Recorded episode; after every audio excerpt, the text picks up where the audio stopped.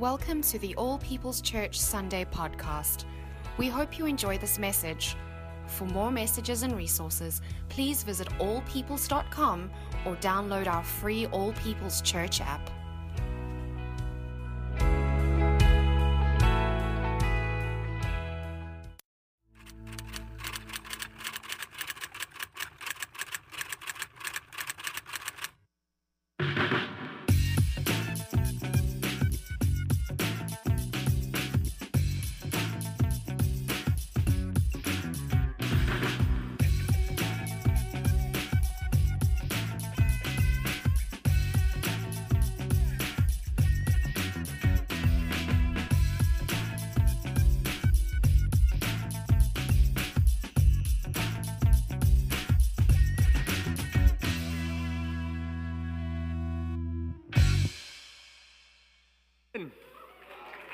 Morning, good morning.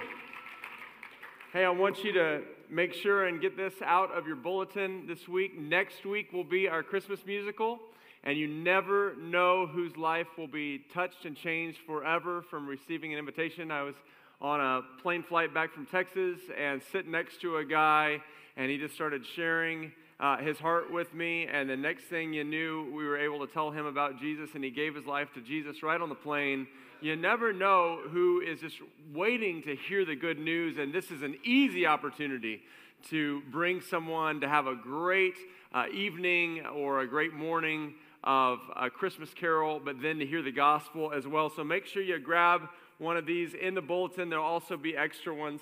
Did you have a good Thanksgiving?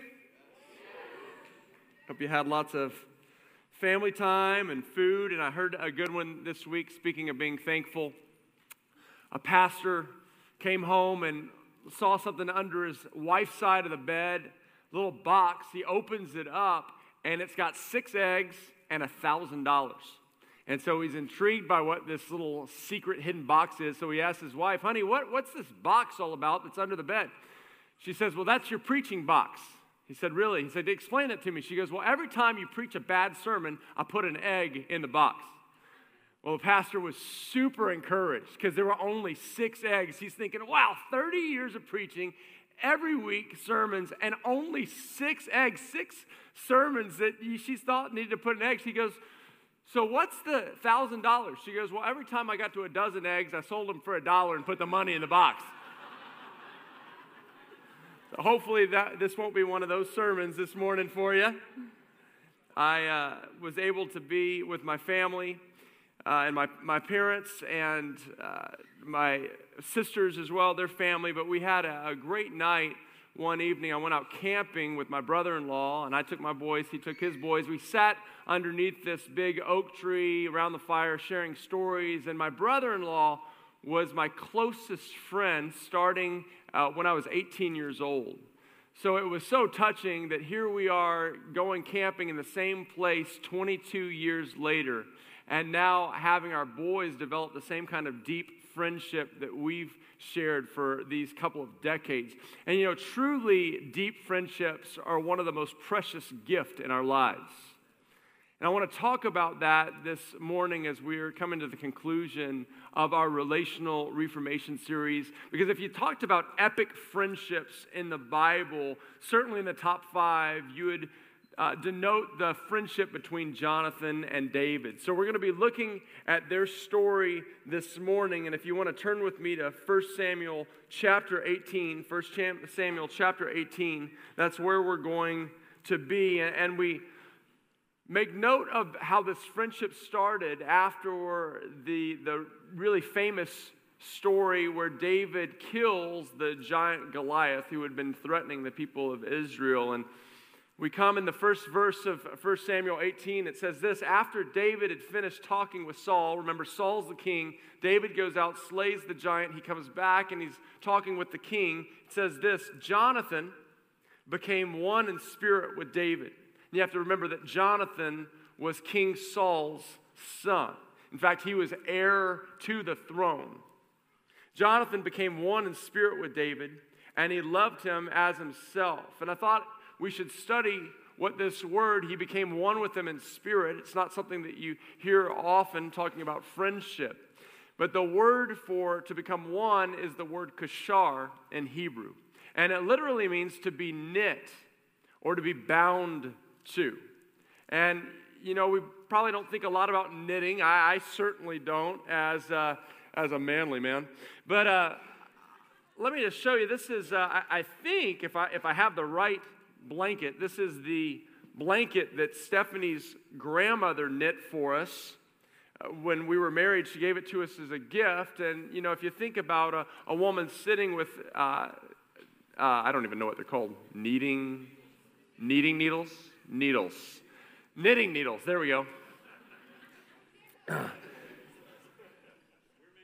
Thank you. This is uh, what she did. You know, two, two different pieces of yarn that you're pulling together. And, and if, you, if you look at this, you start pulling, uh, trying to pull on this, it's, it's really strong.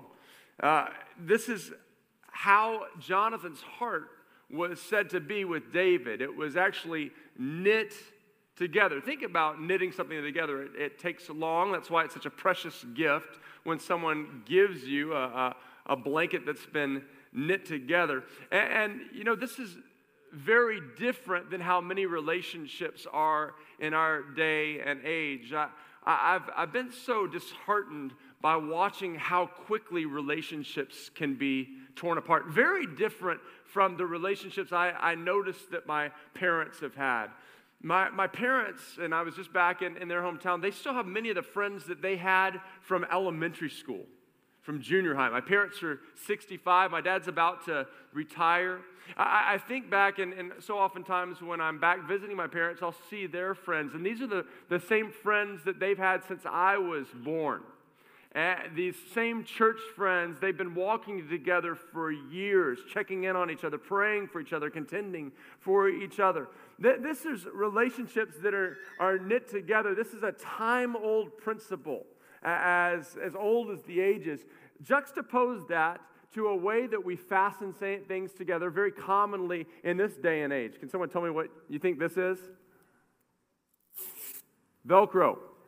Uh, Velcro was invented only several decades ago. In the, in the late 1950s, someone came up with Velcro. Now, Velcro, interesting, it doesn't take the same amount of time to put something together, right? I mean, there you have it it's uh, adhered to each other. But in a moment, look at this, it's pulled apart.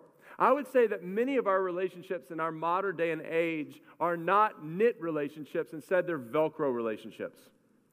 The second one thing happens that's challenging or hard, the second someone says something offensive, all of a sudden you find these relationships just pulled apart.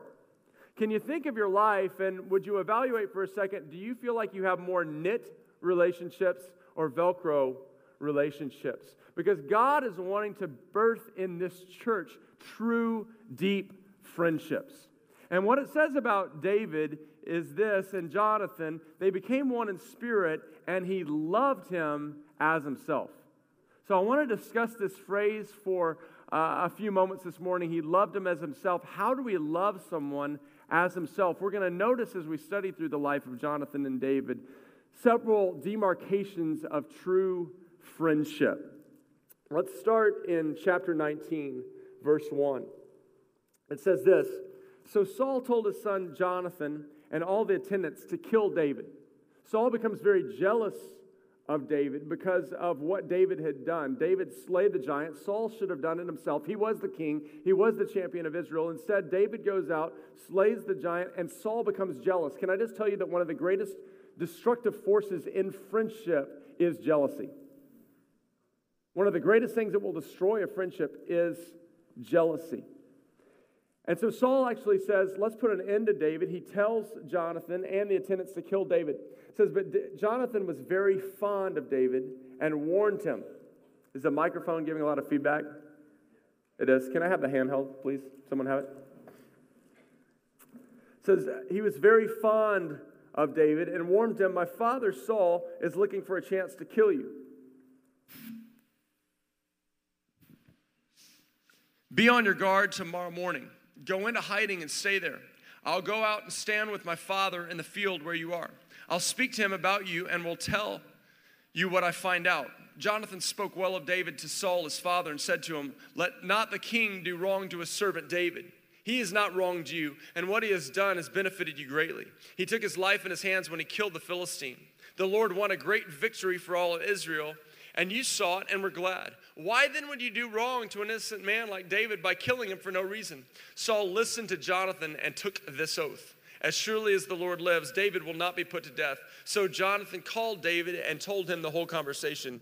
He brought him to Saul, and David was with Saul as before. Let me say that point number one is a true friend protects. A true friend protects. I'd encourage you, as usual, to take notes this morning and to evaluate your life and actually to add these principles into your daily practices. Have you ever been protected by a friend?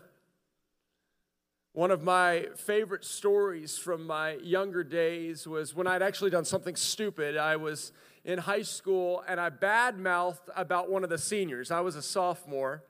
I was trying to be cool, so I was talking bad about this guy to his girlfriend. I don't recommend that.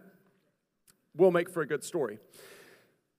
This guy was upset, rightly so. And after class, I was uh, just socializing with some friends, and right when the, the warning bell went off, uh, he tapped me on the shoulder. I spun around, and the next thing I knew, I had about eight big senior football players surrounding me. And this guy gets in my face, he points at me and says, You were talking bad about me. what am I supposed to say?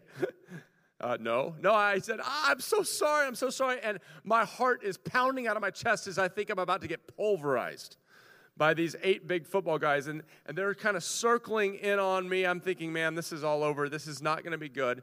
The next thing I knew, out of nowhere, one of my big senior friends steps up. His name was Scott. He was always the most kind guy. He extends his arms like this and single handedly moves the eight guys away from me. He goes, Hey guys, you don't want to mess with Robert. Let him go. That gave me just enough time to slip out of there and go and dive into my classroom.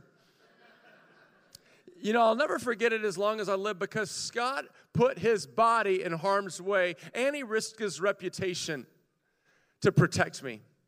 You know, that's what I want to be. I want to be a protector for people. And I'm not just talking about physically protecting people, I'm talking about protecting people's hearts. I want to talk about protecting people's reputation. I want to talk about protecting people's relationships with one another.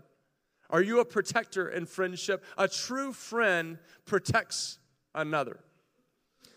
I think about another time where I had a kind of a tabloid gossip newspaper. It was in the beginning of my ministry as a college pastor, and this group had a really uh, nasty spirit about them and, and, and wrote all these lies about me. Went on to the university where I was ministering and passed them out to thousands of people, and then took this kind of tabloid gossip paper, and the lead article was about me and all these lies about things that I had never done and things that I had never said. But they started putting them in the actual official campus newspaper dispensers.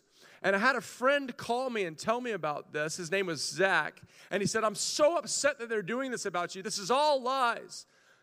He goes, I'm going to go around. I, have just gathered several guys. We got together and said, This isn't right. So we went to all the dispensers, took all the stacks of paper that were unjustly put there anyway, and got rid of them. Wow, that meant so much that that guy would do that. In fact, that knit our hearts together. I want to tell you that Zach is still one of my closest friends to the day. He lives in a different state, but we talk probably every other week. Are you a protector of people? I can tell you, if you've been protected, your heart is thankful and you feel knit to the person who stood up for you. Let's be true protectors in friendship. Let's continue on in 1 Samuel 20. It says, Then David fled from Naioth at Ramah and went to Jonathan and asked, What have I done? What's my crime? How have I wronged your father that he's trying to kill me? Never, Jonathan replied. You're not going to die. Look, my father doesn't do anything great or small without letting me know. Why would he hide this from me? It isn't so. But David took an oath and said, Your father knows very well that I found favor in your eyes. And he said to himself, Jonathan must not know this, or he will be grieved. Yet, as surely as the Lord lives and as you live, there's only a step between me and death. Jonathan said to David, Whatever you want me to do, I'll do for you. I mean, you can tell the protection that Jonathan gives to David right there because his father knew not to talk bad about David to him. Are you the type of person that people won't share news or gossip about other people because they can tell how loyal you are? You know, if you're a person that's always receiving gossip, you ought to question why people think they're safe to share gossip with you. I'm about to start preaching here. Are you a person that people are always sharing gossip with? If you are, you have to ask do people really think that you protect other people? But watch this. I love it says this whatever you want me to do, I'll do for you. Why? Because point number two, a true friend will serve at great costs. Jonathan said, Whatever you need me to do, I'm going to do it for you. Let's continue on in the story and watch what happens. So David hid in the field, and when the new feast, the new moon feast came, the king sat down to eat. He sat in his customary place by the wall. Opposite Jonathan and Abner sat next to Saul, but, Saul, but David's place was empty. Saul said nothing that day, for he thought, Something must have happened to David to make him ceremonially unclean. Surely he's unclean. But the next day, the second day of the month, David's place was empty again. Then Saul said to his son Jonathan, Why hasn't the son of Jesse come to the meal either yesterday or today? Jonathan answered, David earnestly asked me for permission to go to Bethlehem. He said, Let me go because our family is observing a sacrifice in the town, and my brothers ordered me to be there. If I found favor in your eyes, let me get away to see my brothers. This is why he hadn't come to the king's table. Verse 30 Saul's anger flared up at Jonathan, and he said to him, This is the father, Saul, speaking to his son, Jonathan, You son of a perverse and rebellious woman. Does he realize he's insulting his wife when he said that? Don't I know that you've sided with the son of Jesse to your own shame and to the shame of the mother who bore you? As long as the son of Jesse lives on this earth, neither you nor your kingdom will be established. Now send someone to bring him to me, for he must die. Do you understand that Jonathan is serving David at great cost to him? His father's saying, as long as David's living, your kingdom's not going to prevail. Jonathan realizes that, but is serving him nonetheless. Why should he be put to death? What has he done? Jonathan asked his father. But Saul hurled his spear at him to kill him. The father throws a spear at his son. That's what is called an anger problem in a family. Then Jonathan knew that his father intended to kill David. That is like one of the understatements of the whole Bible. You have to understand that true friendship is very costly. Jonathan got yelled at, he got scorned for standing up for David. Jonathan had a, uh, a spear flung at him. True friendship is going to cost you something. Can I just tell you that? If you have this expectation from the beginning, when things are painful, when things are hard, when things take effort, you won't be surprised. True friendship is costly. I, I remember back when we were living in the inner city, of Texas, we had some people try to break into our home while we were there. It was, it was pretty scary. They tried to knock down the door. Then I had another guy who we had taken in off the streets and we were trying to rehab him. He had ended up pulling a knife on us, so we had to kick him out. He had shown back up. So it was just a, a, a very uh, concerning time in our life. Joel Sanders, who's now our youth pastor, for our church, sitting down here on the front row. Joel actually uh, was willing to come and stay. Uh, all our bedrooms were upstairs. Joel was willing to come and stay in our downstairs bedrooms, or bedroom, he only needed one, to, uh, oh, we only had one, uh, to, to provide an extra measure of safety for my family. Can I just tell you, my heart was knit with Joel that he'd lay down his life to defend us, to serve us, to protect us. But that was costly. Joel didn't have to come and put himself in harm's way. But can I tell you that I, I understood at that time, man, Joel, this guy will take a bullet for me. Literally. Glad he didn't, because now he's my children's youth pastor. youth pastor and superhero, all the parents feel safe with you now, Joel. It's a little plug for our youth group. Uh, let's keep going. It says, In the morning, Jonathan went out to the field for his meeting with David. He had a small boy with him, and he said to the boy, Run and find the arrows I shoot. Jonathan and David had worked up a signal to denote whether Saul was actually trying to kill David. He said, If I shoot these arrows past you, then you know that it's actually true. My father is going to, to try to take your life. As the boy ran, he shot an arrow beyond him. When the boy came to the place where Jonathan's arrow had fallen, Jonathan called out after him, Isn't the arrow beyond you? Then he shouted, Hurry, go quickly, don't stop. The boy picked up the arrow and returned it to his master. The boy knew nothing about all this plan, only Jonathan and David knew. Verse 40 Then Jonathan gave his weapons to the boy and said, Go carry them back to town. After the boy had gone, David got up from the south side of the stone, bowed down before Jonathan three times with his face to the ground.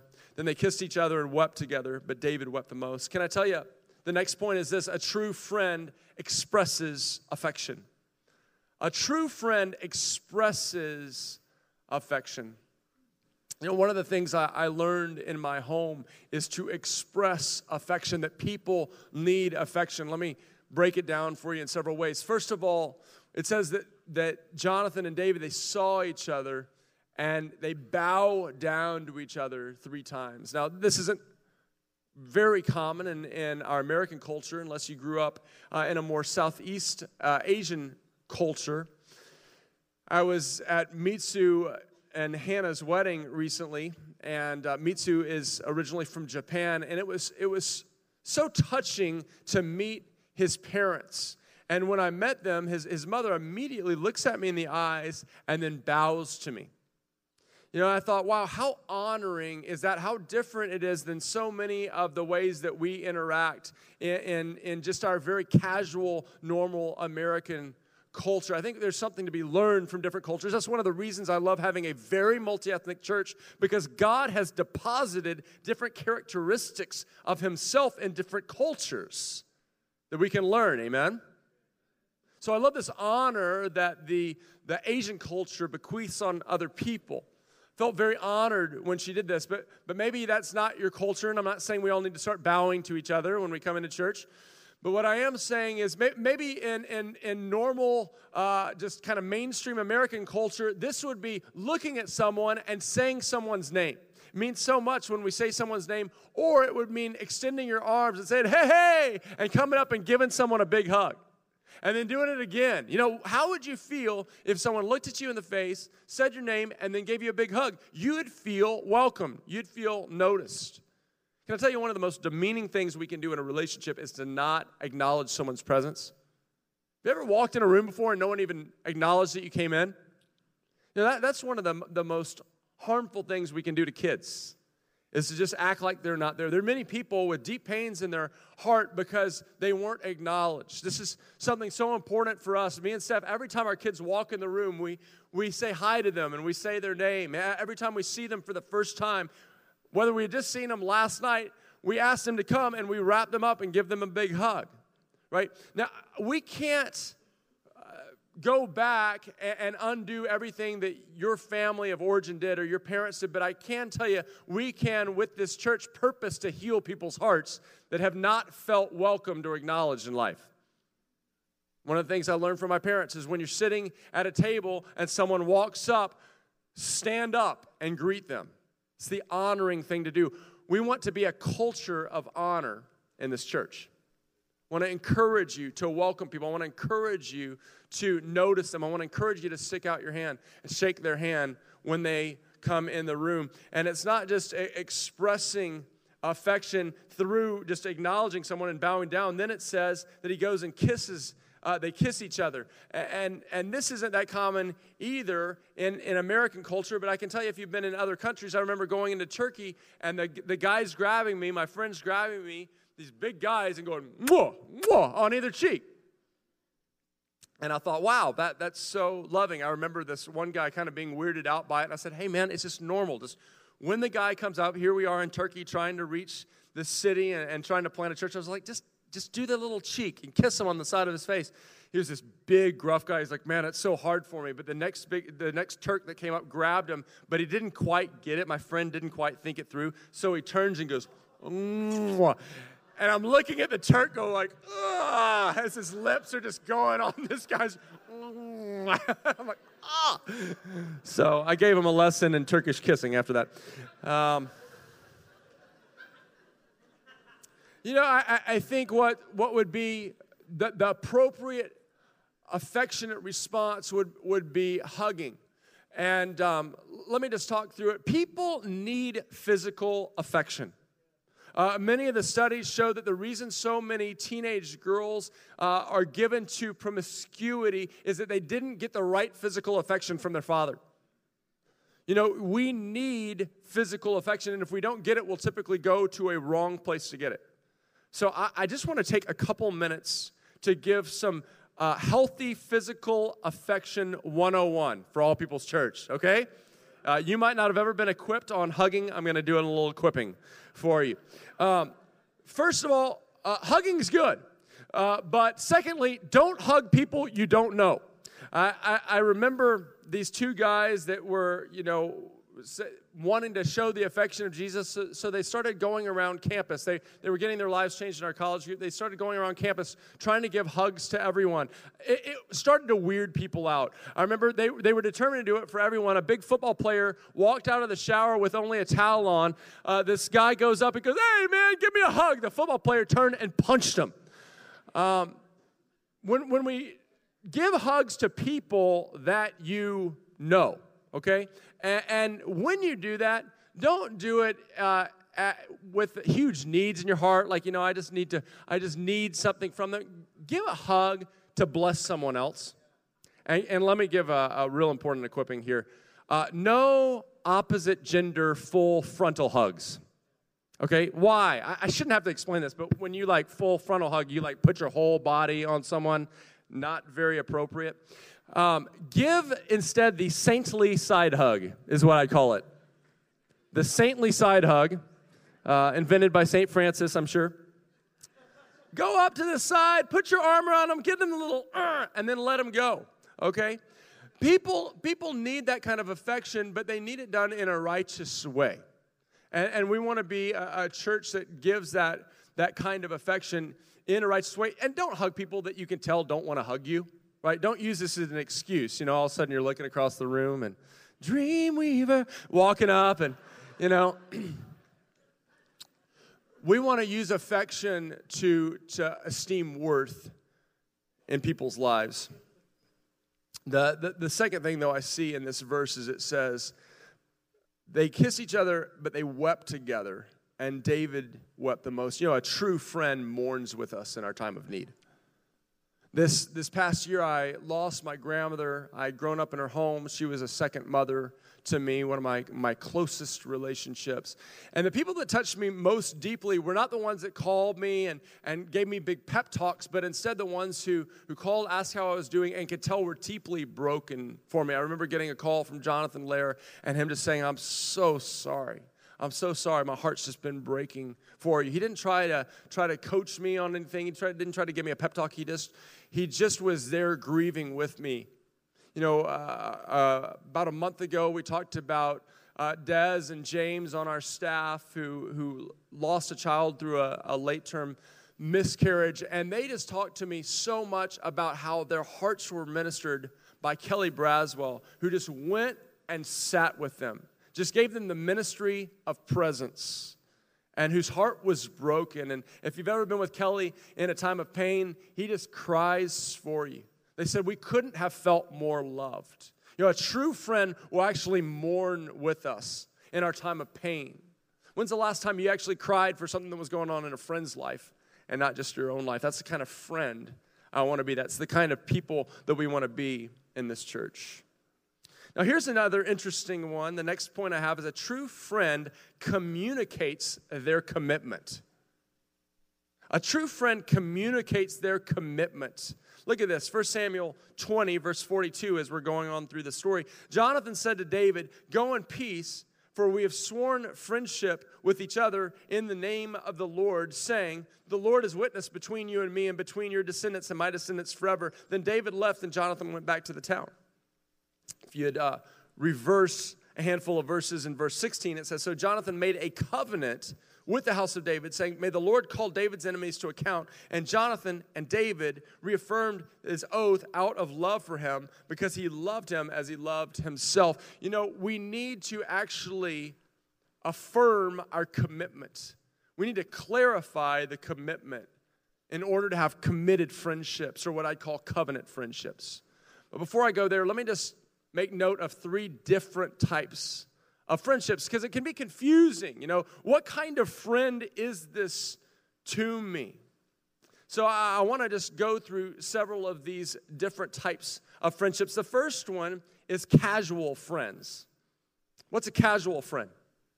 A casual friend is someone you see at work, someone you see in your neighborhood, maybe someone here at church. And, and, what casual friendship means is when you see them, you say hi to them, you greet them, you know their name, you might make small talk. Wow, it's raining again in San Diego.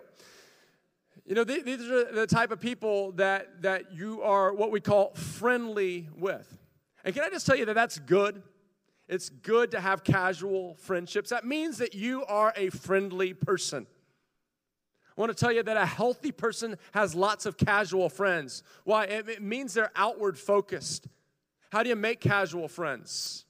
You might make eye contact with people. Some of you, years ago, your parents told you not to talk to strangers, and you've done a great job following their advice into your adult life. Can I just give you permission once and for all? Talk to strangers. The Bible tells us talk to strangers, go and preach the good news to all creation. Now, if you're if you're under, you know, maybe 12 in this room, uh, still follow your parents' advice. I want to tell you, talk, talk to strangers, otherwise, you'll never see people brought into the kingdom of God. But we should be friendly. How, how, how, do you be friendly? You, you do kind gestures. Stick out your hand and shake hands with people. Open the door for people. Ask people how they're doing. That's how we have casual friendships. I want us to be a church where people cannot come in and, and just slide in the back and go unnoticed. That's not a healthy family. Let's be a church that notices everyone, that greets everyone, that affirms people. People desperately need to know that they're wanted and liked.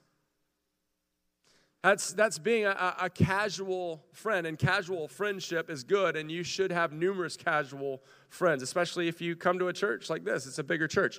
Uh, number two, they're content friends. I call them content friends. It's a peculiar name, but what I mean by this is that you actually have uh, meaningful conversation, meaningful content to discuss. What kind of friendship is this? This is the kind of person that you could take out to coffee and actually share what's going on in your life. This is a person that you'd invite to lunch after church. And I, and I hope that you do that. I hope when you see people, it's right to initiate with people. How do you have content friends? You initiate. I, I, have met many people that say, I don't have many friends. And I'll ask them, Well, do you initiate with people? Do you go up? They say, Well, no, not really. Can I tell you, you won't have friends unless you initiate. Step up. Let me, let me show you what to do. Let me model it for you. Take your right hand and extend it at a 30 degree angle down. Not, not too much that people think you're about to punch them, but about right here. Look at them in the eye and say hi. I mean, that one word right there will revolutionize some of your lives. Okay, look, I, you can do it. I know it's hard to keep eye, t- eye contact with people, right? It's like those when you try to put two magnets together, you're like, you know, this focus. Extend your hand. You can do it. Right? If you really have a hard time, then serve. Like, serve at the, at the front doors or serve getting coffee. It'll force you to see someone, it'll force you to talk to them, right? Uh, and some people, that's how they feel most comfortable, and that's how they build the best friendships is they serve because it forces them to do that. But I want to tell you, no one in this room should not have content friends. Just go and initiate. I want to tell you, people want to know you. God, the same spirit that raised Jesus from the dead, is living in you. So there's great things in you that we need to know. But we need you to initiate. Okay, if you're always running off, it's going to be very hard to catch you and be your friend. So stay still, even when it's hard. If eh, it, one of the secrets is just get a cup in your hand, it'll make you more secure. I'll see like a 300 pound guy. If you put just a little cup in his hand, all of a sudden he feels secure. It's like we can hide behind our cup, right? Hey. I'm just being really real and trying to teach us how to have healthy friendships. A content friend, and here's how to do it have a conversation. Most, most of our parents, I was very blessed to have parents that taught me how to have a conversation. They explain a conversation is like a tennis match. You take the ball and you go, how are you doing? The other person answers. It's more like volleyball because you take, you get the ball and you go, boom, I'm doing well. And then another person, and, and this has been a good week. And then, and then, poof, and you, you, you throw it back, right? Or hit it back. But what I tell my kids is when someone asks you a question, no one word answers. How are you doing? Fine. Well, you just ended the conversation. Well, good, right? No, you say, fine, I'm doing well. It's been an interesting week. You know, I got a speeding ticket this week. Give someone something to talk about. Oh, you got a speeding ticket. Bummer. How much did that cost? Oh, $300. Oh, wow. Have you ever got a speeding ticket? I mean, you can talk about nothing, but our hearts are getting connected. Okay? When you have a conversation, serve a question, no one word answers, give a little detail, and then what do you do? Ask them a question. Okay, I'm just teaching you how to have healthy conversation. So I tell my kids, because I'll say, How are you doing? Fine. No, look in the eyes and give more than a one word answer. And then force yourself to ask them a question. And sometimes I ask dumb questions or I say dumb things, and I'm like, why did I say that? Right? Have you ever had just said something dumb and you're like, oh my gosh, I'm so such a dummy. But at least you're talking. Some of us don't want to say anything because we don't want to seem stupid. But then we don't end up having any friends, and then we are stupid. that was funny. Here's the last one covenant friends. Covenant friends or committed friends. I, was so touched years ago when, when my mentor, Jimmy Seibert, said, Robert, I just want you to know that I'm committed to you for life. I thought, wow. You know, because we experience these Velcro relationships where, you know, all of a sudden you're like, man, I think this person likes me. And, and all of a sudden we're hanging out, and then one thing happens, right? One, one bad day, and, and then the person just, and you never see them again. They just leave you. They, they've just disappeared. Kendall last week called it ghosting, that all of a sudden someone's just a ghost. They're just gone in your life. And he said, we need to be holy ghosting which is full of the Holy Spirit, connecting with people, having these knit together relationships. But I want to tell you, knitting something together is a very purposeful, and you need to actually have a, a, a communication clarification. Now, the first time you meet someone, you don't need to covenant with them for life. You know, put your hand under their thigh and make a vow. That's that would be super awkward. But there comes a time in a relationship that you, you've talked to someone and you've known them for, for, for a good amount of time, for months on end, and, and you realize you're getting close, and it's right for you, you to say to them, You are my friend. And I deeply care about you, and I hope that our friendship can, can deepen. Or maybe it's someone that you've been friends with for years, and you just want to say, Hey, do you know that you're one of my closest friends on earth, and I want to walk throughout life with you? You know what that does to people? That provides security. And we need to know who's committed to us in life. And our friends need to know that we're committed to them. How, how do you have these kind of covenant friends? I, I just want to walk you through because I said at the beginning of this series that my prayer is that everyone in this room would have at least two committed or two covenant friends. And can I just tell you, you can't be that way with everyone.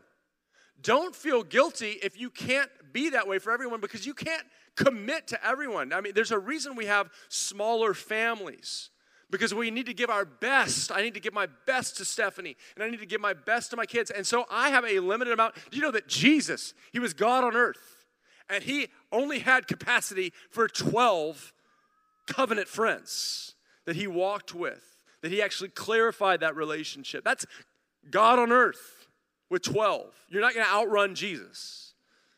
Okay, so you, you can't be a covenant friend with everyone, so don't feel guilty, but you should have several. You should have a handful. So, how, how do you develop those? Number one, let me just talk you through this. Number one, pray. If you feel like you don't have good friends in life, I want to tell you pray for covenant friends. That's what I did. It was one of the first things I started praying for. I realized that I made a mess of my life because of the company I kept. I was around people that were such bad influences. I wanted to be popular. I wanted to be in that I was always doing bad things. And then I realized that when things got bad, our relationships just tore apart. So I said, God, give me godly Christian friends. The Bible says that if we ask anything in accordance with His will, we know that we have what we ask for. Is it God's will that you have deep friendships? Is it God's will that you have deep biblical friendships? Then you know if you pray for it that He'll give it to you. But you might not have it because you might not be asking for it. The Bible says, Ask and you'll receive, seek and you'll find, knock and the door will be open to you. I want to encourage you ask for deep covenant friendships. Just start asking, He wants to give it to you. Number two, take the mindset of Jesus.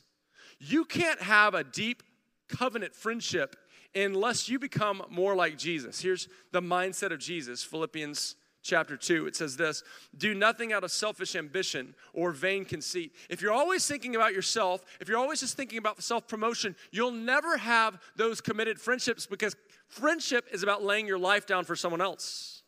If it's always about you, you'll never have true friendships. People might act like they like you as long as you're being successful, but the moment you fail, they'll leave you because they were only connecting themselves because of your success. But if you take on a selfless mindset and you serve others, then you'll have true friendship.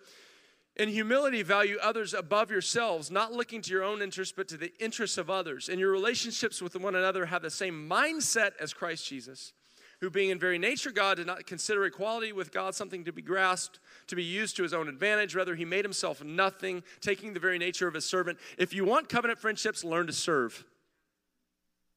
True friendships come through serving. As I serve someone, they experience the true love of Jesus. Do you know that covenant friendships are impossible outside of the love of God? Because only through the love of God can you love someone unconditionally. Next, be intentional. Be intentional. Say, be intentional. Uh, it's something that's missing in our culture. It's something that's often missing, especially here in Southern California. We, we just want to relax. We want to chill out. We want to have an easygoing life. And if you're going to have great friendships, you have to be intentional. You have to be focused. Start spending time with the kind of people that you want to become.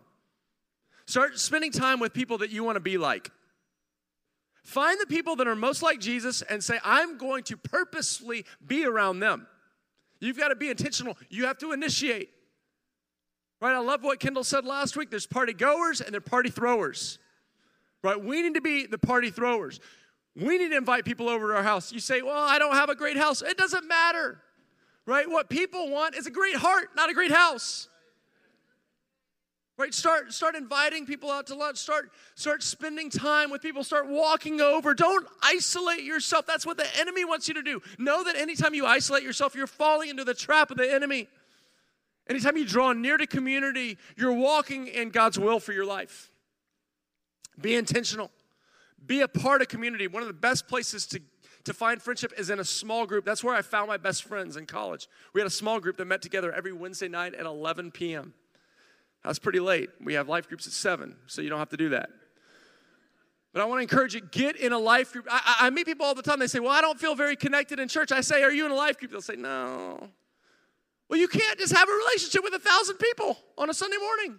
You need to get in a small group, sit and have a meal with them. Go. You are responsible for stepping into that. You can do it, and God will bless you. The Bible says, Give, and it'll be given to you. Give of your time. Give of your resources. Lastly, clarify your commitment. You know, I was just thinking about that with, uh, with Jeff Bianchi, our, our, our, new family's pastor. It was so touching to me when Jeff said, Hey, Robert, I just want you to know I'm committed to you. And, and I want to be a great friend to you in any way that I can help carry your load in life and make you a success. That is a success for me. You know what that meant to me? Thought, man, this guy is actually wanting to stand by my side and he's telling me he wants to stand by my side. And you can think, well, my friends should know that. Can they really? They can't read your mind. People are touched when you clarify your commitment. We call it define the relationship, have a DTR with them, right? That's what Jonathan and David did. You think, well, that's kind of cheesy. No, that's biblical. Like Jonathan actually said, I'm making a covenant with you. Right? You don't need to use those words, but affirm your commitment to them and watch your relationships go deeper. So let me just finish with this. Why are these covenant friendships so important? Uh, 1 Samuel 23, 15, and 16. I just have two points. While David was at Horesh in the desert of Ziph, he learned that Saul had come out to take his life. And Saul's son Jonathan went to David at Horesh and helped him find strength in God. Why do you need covenant relationships? Because these are the people who help you find strength in God. I don't know about you, but I'm not always strong. God gives us weakness so that we need other people. I remember when we started this church, we, we started with no money, we had no contacts, we had no place to meet. But God blessed us, and people were coming to know Jesus, and people started jumping in with us. But then in a day, the enemy attacked, and it felt like it was all falling apart. We had these students that were getting radically transformed, and they were stopping their party lifestyles, and they were they were going for Jesus, and all of a sudden their parents freaked out. They're like, "Why aren't my kids partying anymore?" All they want to do is go to church. And they said, This must be some like religious cult or something. And we're like, We're not a religious cult. Cults hide everything, we share everything. But these parents started talking bad about us and they started telling their kids that we don't want you to hang out. And I'm like, Okay, your kids aren't sleeping around anymore. They're not drinking, and you're upset with us? Like, this is crazy. But anyway, that's what was happening. And at the same time, we had one older couple, like one couple with gray hair. And I was so proud of having a, a gray headed couple. And then I found out, no, they, they, they, they, weren't trying to serve us. They were just trying to use us for a pyramid, pyramid marketing scheme. Like, that was the only reason they were there is they were trying to sell to all these young athletes. And so I had to confront them on it. And man, they were like volatile. And so in one week, it looked like everything was falling apart. And I remember driving my car down the road, and I started like, everything started going black. I started, my heart started pounding. I was having an anxiety attack, and I'm going, oh my goodness, I'm about to go down. I'm about to crash my car. And I immediately get on the phone and call Kendall. I said, man, I need help. And I got Jonathan on the phone as well. And, and these guys dropped everything and took me out of town, and we went camping. And I remember just, we, we had a guitar, we sat out by a campfire. They were just getting me away from everything. They started praying for me. We started worshiping. I'll never be able to fully explain that moment, but the power of God fell on us. I mean, we all got knocked off our stumps. And the joy of the Lord just rained down on us. And that despair and anxiety was lifted in a second.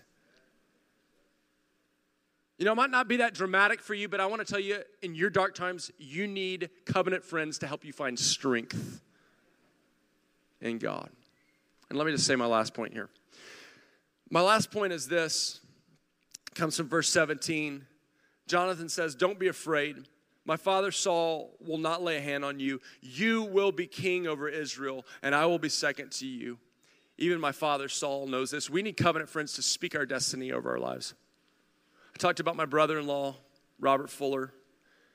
You know, I'll, I'll, never forget the day he said, Robert, you're a great leader. And he goes, When I prayed for you, I saw you like an oak tree that many people could come under and find refuge.